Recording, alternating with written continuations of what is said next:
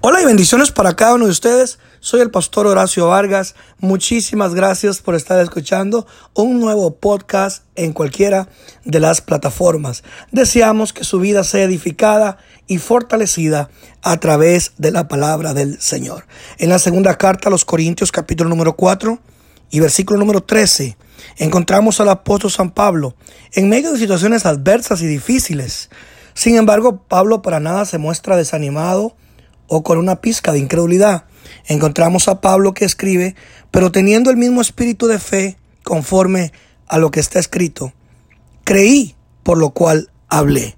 Nosotros también creemos, por lo cual también hablamos. ¿Qué tiene en mente Pablo cuando se refiere conforme a lo que está escrito?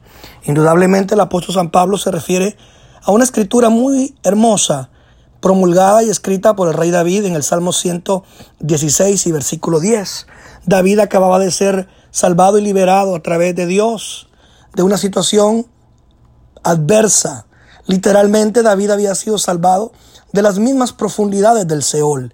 Así que David inmediatamente siente en su corazón promulgar una gratitud profunda hacia Dios.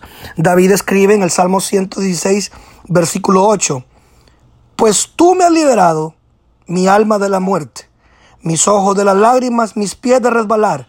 Andaré delante de ti, Jehová, en la tierra de los vivientes. Creí, por tanto, hablé. Pablo hace uso de esa escritura. El apóstol San Pablo se siente confortado por las palabras que miles de años atrás el rey David había escrito. Creí, por lo cual hablé. Y así como David escribe, como Pablo escribe, yo también en esta, a través de este podcast, quiero contar las maravillas que el Señor ha hecho en mí. Yo también puedo decir, al igual que David y Pablo, yo creí, por lo cual he hablado. Porque he visto la misericordia de Dios, porque he visto las maravillas del Señor. Tengo una pregunta para hacerle donde quiera que se encuentre. ¿Tiene usted algo que testificar? ¿Tiene usted algo que decir acerca de la maravillosa obra, testimonios, milagros, sanidades, restauración. ¿Qué ha hecho Dios en su vida? Y usted todavía permanece callado. Sabe, durante años en mi caminar con Cristo, conocí este versículo bíblico. Prácticamente pude memorizarlo. Lo sabía sin ningún problema. Un versículo bastante conocido. Sin embargo, este versículo cobró significancia y relevancia para mi vida.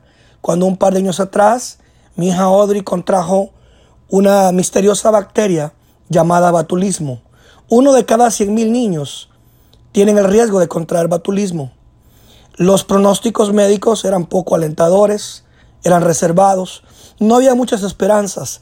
Día con día fue una batalla de fe. Clamamos y oramos para que Dios tuviera misericordia de nuestra hija. Dios en su infinita misericordia y en su soberanía sanó a nuestra hija. Dios hizo el milagro.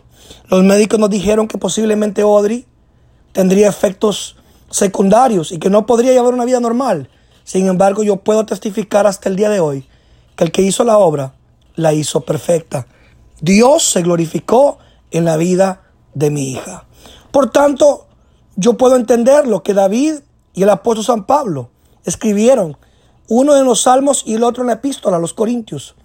Ellos se sentían fortalecidos por la escritura. Tenían algo que contar, habían creído y por lo cual estaban hablando.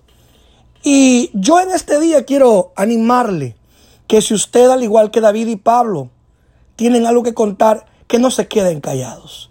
Por favor, es el tiempo de testificar, es el tiempo de proclamar las maravillas del Señor. En medio de este escenario donde se respira la incredulidad y el desánimo, Usted puede servir de luz. Usted puede servir para contar, para animar, para testificar a las personas que se sienten desanimadas, las personas que se sienten al borde de la depresión. Usted y yo podemos ser un faro de luz en medio de la oscuridad. No se quede callado. Abra su boca, proclame lo que el Señor ha hecho. Usted también puede decir que usted ha creído por lo cual usted habla. Muchas bendiciones.